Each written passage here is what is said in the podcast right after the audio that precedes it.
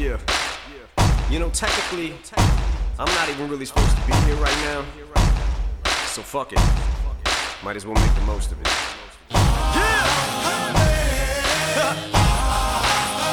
Feels good. Guess I'm lucky. Some of us don't get a second chance. But I ain't blowing this one. Bienvenidos a las batallas de los playoffs en el Capologist. Who can catch lightning in the bottle? Set fire to water coming out the nozzle on the fire hose. Fly it and swat us. Cinderella Man, Cinderella Man, Cinderella Man, Cinderella Man. Smashing hourglass. Hola, ¿qué tal? Bienvenidos a Batallas de Playoff aquí en el Capologist. Eh, en este podcast se nos viene encima un partido, la verdad que muy interesante, un partido de la NFC que va a enfrentar a Chicago Bears contra New Orleans Saints. Un partido que va a ser eh, disputado el domingo a las 10 y 40 de la noche en prime time en España, así que horario maravilloso para verlo. El, el domingo, el segundo día de ese fin de semana de wildcard espectacular que tenemos con seis partidos. Para esos seis partidos estamos haciendo eh, dichas previas, mismo número de previas en, aquí en batallas de, de playoff, en este formato nuevo que estamos llevando a cabo en el Capologist y en este partido también lo vamos a hacer. Tampoco hay mucho más que, que decir. Como decimos, un Chicago Bears New Orleans Saints que se va a disputar en el Mercedes-Benz Superdome de New Orleans y que va a enfrentar a unos New Orleans Saints que llegan a este partido con 12 victorias, 4 derrotas en temporada regular, sit 2 para ellos, mientras que los Chicago Bears llegan al partido con 7, perdón, con 8 victorias, 8 derrotas, récord de 50% y el sit número 7. Entraron por los pelos en el último partido por esa victoria de los Rams ante Arizona, pero una vez aquí ya adentro, a saber qué puede ocurrir. Para defender a cada uno de los eh, equipos, eh, pues tenemos a, dos personas que yo ya adelanto que creo que, que van a defenderlo con uñas siguientes. Que me digan ellos. Para defender a Chicago Bears, eh, Juan Jiménez, lo conocéis eh, todos, el maestro. ¿Qué tal, Juan? Hola, ¿qué tal? ¿Cómo estás? Eh, ¿Contento de defender a Saludos a Chicago o no? Pues muchísimo, muchísimo. Es, es, mira, yo creo que hasta mi madre piensa que van a ganar los Saints en este partido. Bueno. Pero ahora os voy a dar argumentos de por qué eso no va a ocurrir, Paco. Oye, eh, yo te digo una cosa, yo soy una persona a la que le encanta ir en contra de, de la opinión general, entonces eh, es- estaría como un cerdo en un charco, pero bueno, tú sabrás. Eh, y para defender a New Orleans Saints, Diego Campoy, arroba de Campoy10 en Twitter, ¿qué tal Diego? ¿Qué tal, Paco? Pues yo muy contento de estar aquí con vosotros, muy agradecidos por la invitación y con ganas de hablar de, de estos Saints. Pues mira, vamos a empezar por ahí. Unos New Orleans Saints que juegan en el Super eh, Dome de New Orleans, juegan en casa, que llegan como seed número 2 de la Nacional y que se enfrentan a, Chicago. ¿Por qué crees que va a ganar eh, New Orleans el partido? Bueno, eh, la verdad es que los Saints, eh, bajo mi punto de vista, son uno de los equipos más equilibrados de la liga. Además, en ataque y en defensa.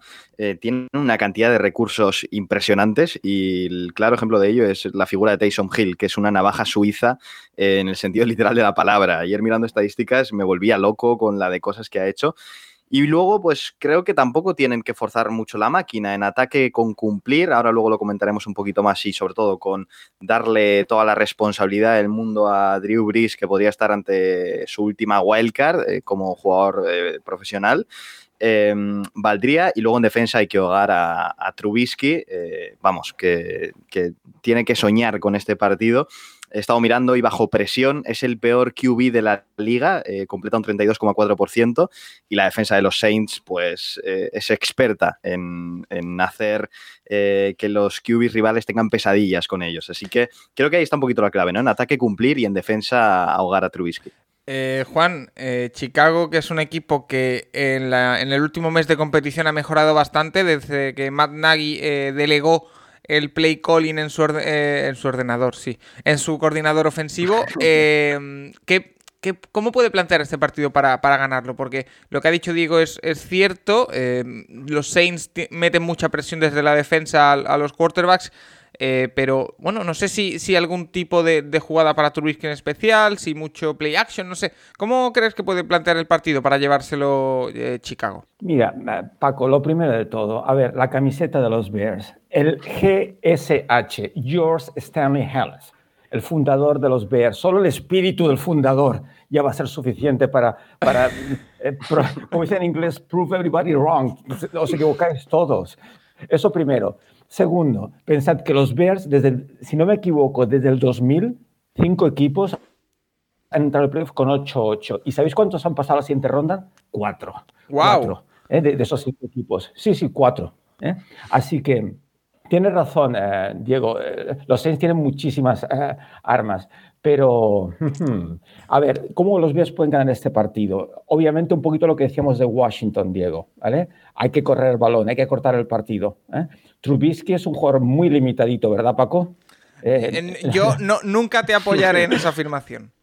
Entonces, ¿qué tiene Matt Nagy? Pues que sabe perfectamente pues, pues sacar partido de lo que tiene y sabe cómo tiene que jugar. ¿Y cómo es? Pues corriendo el balón con David Montgomery, que después de la lesión pues está, yo creo que en forma, eh, con una eh, línea de que está jugando mucho mejor y están empujando y están abriendo pues, puertas como no lo hacían al principio de temporada. Entonces, con eso y a partir de ahí el play action, pases cortos, screen passes, intentando evitar situaciones de tercero y largo ¿eh? ofensivamente, creo que los Bears se pueden mantener en el partido. Si ofensivamente los Bears se pueden mantener, pueden mantener ese resultado hasta el cuarto cuarto, aquello de, mm, eh, igualado, perder de tres, perder un touchdown, creo que tienen opciones. En defensa, eh, no estoy ni tiempo, ¿verdad, Diego? No tienes ni tiempo de, para mencionar todas las armas que tiene Sh- Sean Payton en ataque, ¿verdad?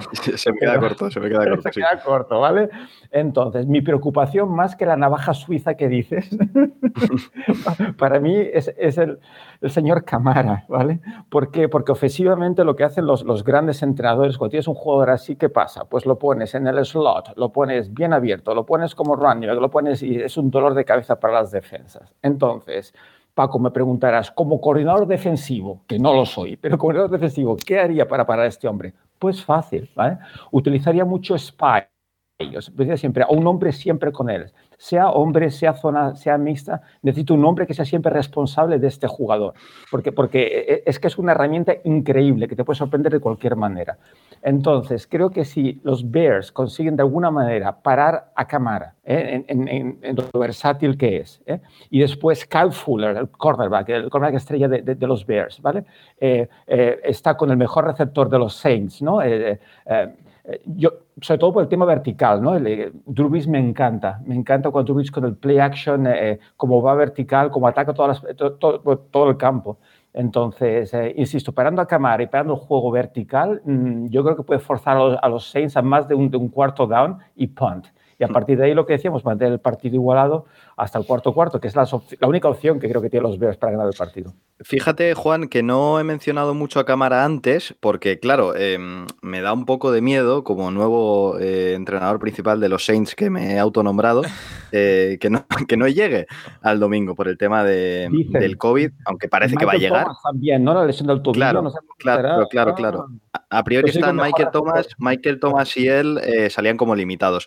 Pero Ah. dentro de lo que cabe, estoy más o menos tranquilo por el precedente de la semana pasada. O sea, la semana pasada los Saints eh, van a jugar sin su eh, habitación, por decirlo de alguna manera, de running backs. Mm. Estaban todos confinados y aún así hacen muy buen partido. O sea, por eso os decía al principio que me parece eh, uno de los equipos más equilibrados, tanto en ataque como en defensa, porque tienen una profundidad de plantilla impresionante.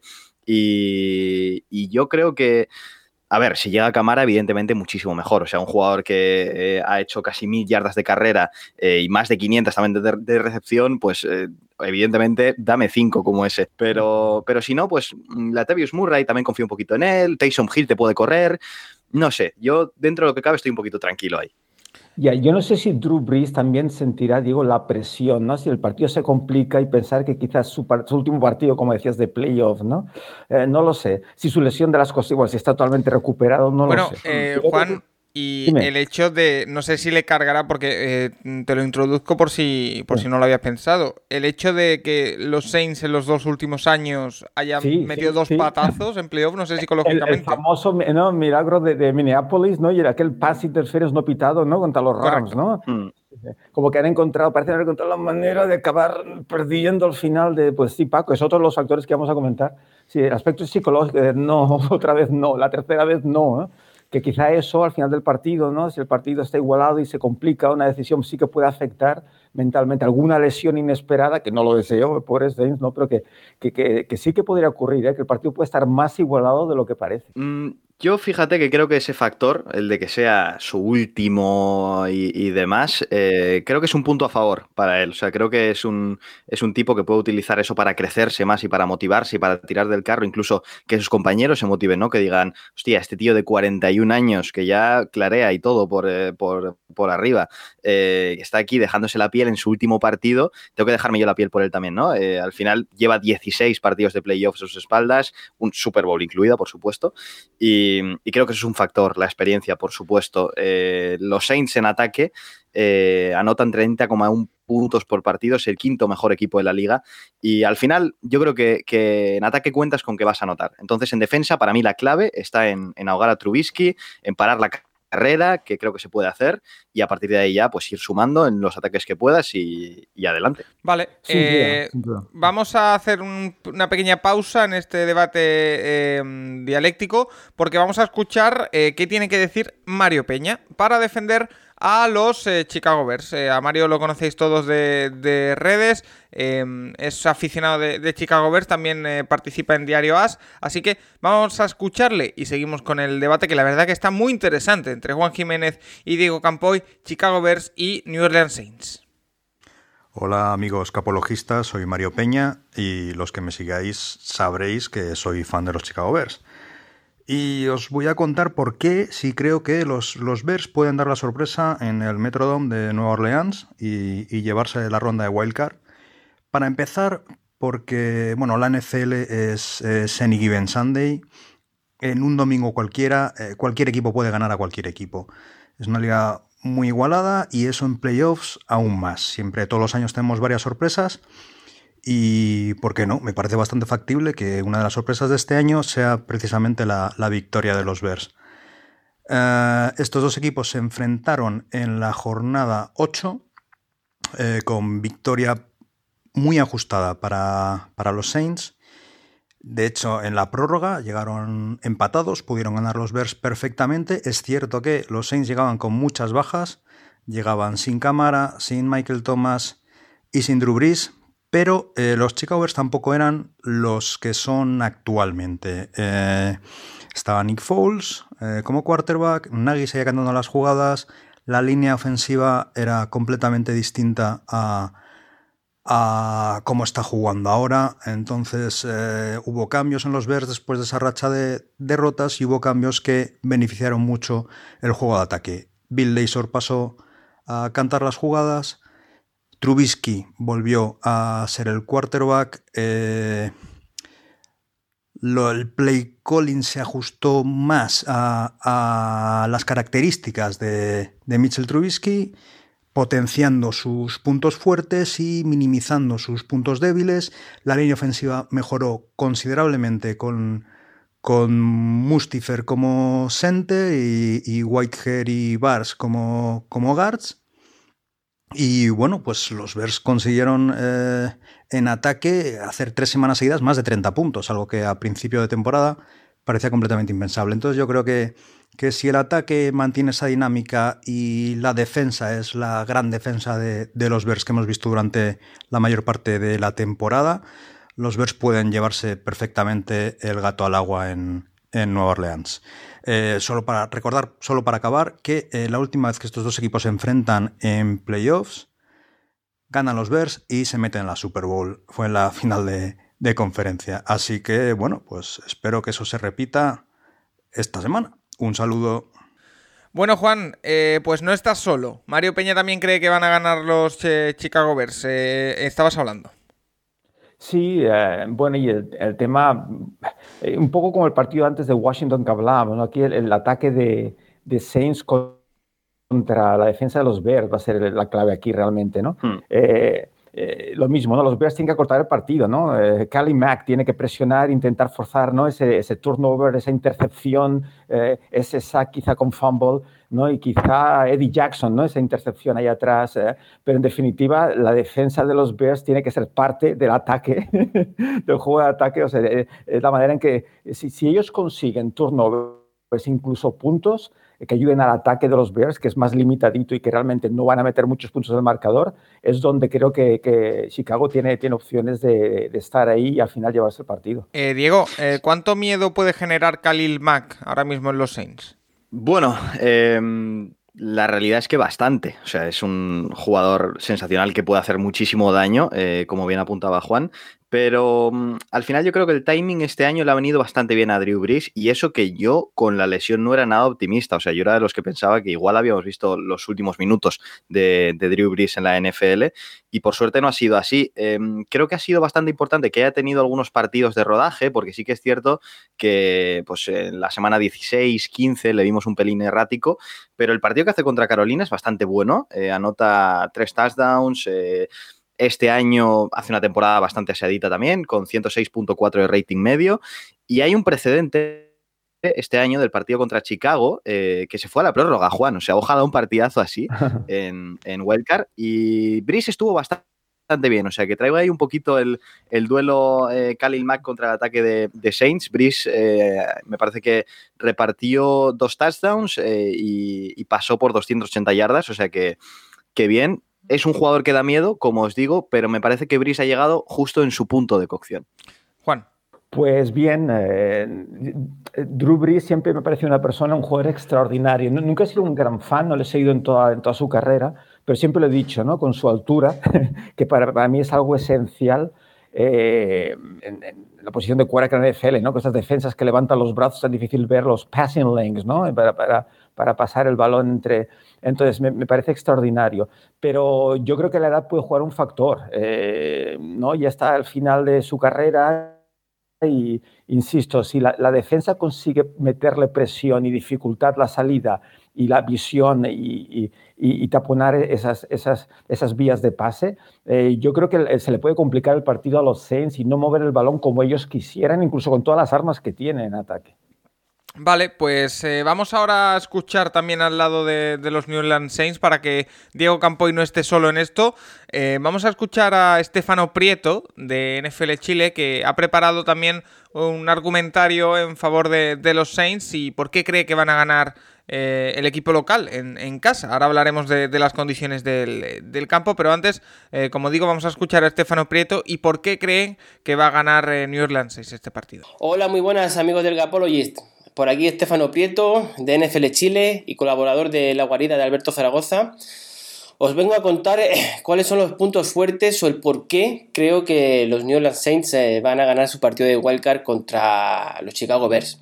En primer lugar, cuando ataquen los Saints, si bien es cierto que Brice tiene muchos problemas para eh, presentar un juego profundo o agresivo de manera continuada, de hecho es uno de los quarterbacks eh, que, menos hace volar el balón, con 5,5 yardas por, por, pase. Creo que justamente contra esta defensa de Chicago eh, pueden eh, hacer funcionar muy bien ese, juego corto que, han presentado este año, ¿no? Eh, atacar la zona media, la zona underneath, con jugadores como, como Cook, incluso como Sanders, y sobre todo con, con Camara. Creo que pueden hacer mucho daño en esa zona y especialmente si tenemos en cuenta que eh, jugadores importantes de la defensa de Chicago como son Rockwan Smith, como son Jared Johnson y, y, como el otro cornerback como es Scrine, eh, no se sabe si van a jugar y si, y si llegan al partido eh, van a llegar muy justitos y en un estado de, de, forma para nada óptimo. Así que creo que, que aquí eh, los Saints eh, en, esta, en esta zona, en, esta parte del campo, ¿no? Cuando, cuando ellos ataquen, les pueden hacer eh, muchísimo daño a, Chicago y encadenar drives largos y, sostenidos en este, en este sentido. En, la otra, en, el, otro enfrentamiento, cuando, cuando ataque Chicago Bears, pues tienen la mala suerte de que se van a enfrentar ante una de las defensas más completas y más difíciles de, batir tanto por tierra como por aire. Chicago es, un, es, una ofensiva que desde, el bye, desde que tuvo el bye y desde que Trubisky volvió a, los mandos, ha crecido bastante. Ha crecido bastante eh, a través de la posición de quarterback, pero sobre todo a través del juego terrestre. El, que, el que el coordinador ofensivo, empezara a llamar las jugadas, tuvo mucho que ver y él logró, em, logró involucrar muchísimo más a, Montgomery en esta ofensiva y, en este ataque terrestre, como digo. Desde entonces no ha habido ningún partido que hayan bajado de las 100 yardas eh, por carrera. De hecho, están promediando eh, alrededor de 150, 160 en las últimas 6, 7, 6, 7 semanas, lo cual es un dato muy, muy bueno. Pero claro, van a tener que hacer frente a una defensa que que no permite nada en, el juego de carrera y creo que, creo que en este sentido eh, tiene las de ganar, ¿no? Sainz, creo que eh, bajo mi punto de vista les van a poner las cosas muy muy difíciles y Chicago va a sufrir mucho. Ahora eso sí, soy de la opinión de que no tienen que desesperarse y de que, de que las opciones que pueda tener pasan porque insistan e insistan en correr. Ahora, si no pueden, claro, ahí entra, entra en juego el factor Trubisky y si bien eh, se ha visto una mejoría, se ha visto una evolución, una progresión positiva durante estas semanas que digo, mmm, tampoco ha terminado de dejar de lado ese, ese, ese gen de, lanzar intercepciones en, momentos, en, momentos sobre todo de, alta tensión, ¿no? Y tiene muchos problemas cuando el campo se acorta, cuando llegan a, la red zone y hay muchos más jugadores defensivos en, eh, cubriendo, ¿no? Eh, y, cayendo en cobertura. De hecho, el otro día lo vimos y creo que es algo que tiene que poner eh, sobre la mesa la defensa de Saints, no volverse loco a la hora de, lanzar la presión, ir únicamente con, sus linieros defensivos, que son muy capaces de hecho de, generar presión solo a través de ellos y sin recurrir a, a, blitzes, a blitz, perdón, y, y, dejar caer mucha gente en cobertura en, en, en porque eh, Trubisky tiene, sigue mostrando muchos problemas de lectura y si, le creas una, red de, defensores en ese sentido, estoy seguro de que van a, caer más de una y más de dos intercepciones. Además que, los Saints, eh, la defensiva de los Saints es muy buena eh, generando, generando turnovers. Así que, como resumen, yo creo que en ambas partes del campo eh, dejando los equipos especiales eh, fuera, Saints para mi gusto es bastante superior. Creo que llega al partido como claro favorito y eh, si no tenemos en cuenta ese, historial de los últimos años que ha tenido Saints de caer a las primeras de cambio o, de caer contra rivales presumiblemente inferiores, yo creo que deberían ganar este partido, este partido de manera, ah, no voy a decir fácil, pero sí más o menos asequible. Así que nada amigos, eso sería todo. Eh, espero que os haya gustado mi intervención y sobre todo espero que disfrutéis muchísimo, muchísimo de la tremenda jornada de fin de semana que vamos a tener con tres partidos cada día. Un abrazo y estamos escuchándonos. Ahí ha sido Estefano Prieto. Eh, Diego, me iba contigo por precisamente eso. New Orleans juega en el, en el Dom que eh, precisamente eh, quizá es favorable para los dos, en el sentido de em, está acostumbrado eh, a, jugar ahí, pero al final unas condiciones temporales o, de mm, tiempo neutras benefician a ambos, ¿no? ¿O no? Bueno, sí, e, es que el tema del factor campo a mí este año me deja muchísimas, muchísimas dudas. Em, por cierto, un grande Estefano con ese audio. Y yo creo que es, un poco como si fuera campo neutral, ¿no? Además es un campo muy de Super Bowl, el, el, Superdome, el Mercedes-Benz. Y, al final yo le daría más, más importancia a otro factor como es la defensa, que, no he hablado. Bueno, antes he comentado un poquito lo de Trubisky, que era el, el peor quarterback bajo presión según las stats de de, de Net100 y he estado mirando y la defensa de Saints es la quinta en QB hits, o sea que mm, Pat Trubisky le van a dar bastante por saco, mm, hablando mal y feo. Eh, y luego también es el sexto equipo de la liga en tackles para pérdida, o sea que, mm, que yo creo que aquí la defensa tiene que ser la clave. Eh, si en ataque pues se te atasca Drew Brees, puedes poner a, un Taysom Hill que, como hemos dicho antes, es, vamos, eh, la, la, varita mágica de Harry Potter que puede hacer lo que sea. Y, si al final consigues frenar a, a los Bears, a los que por cierto les tengo algo de cariño, o sea que, tampoco la gente se piense que soy aquí un saint de corazón, em, pues el partido lo vas a tener hecho. Ya os digo, el tema del Superdome no es algo que, yo vea muy diferencial eh, a favor de los Saints. Pues Diego, discrepo contigo amigo, digo. Sí. Realmente. Yo creo que el sí, yo creo que el factor campo yo creo que, que- que favorece en este caso a los Saints. eh. Además, tuve la suerte de estar allí en el Dome, este, eh, en aquella Super Bowl de los Rams y los, y los Titans, ¿os acordáis? Eh, con aquel final. Sí. Y, y- y la verdad es que no me gustan nada los domes. Eh, yo siempre lo hablo con mis amigos. A mí me encantan los estadios abiertos donde ves caer la tarde y Yo estoy contigo sitios ahí, ¿eh? cerrados. Es que no, ¿verdad? Es mucho más Sí. romántico. No sé, que el, ca- no sé, lo encuentro.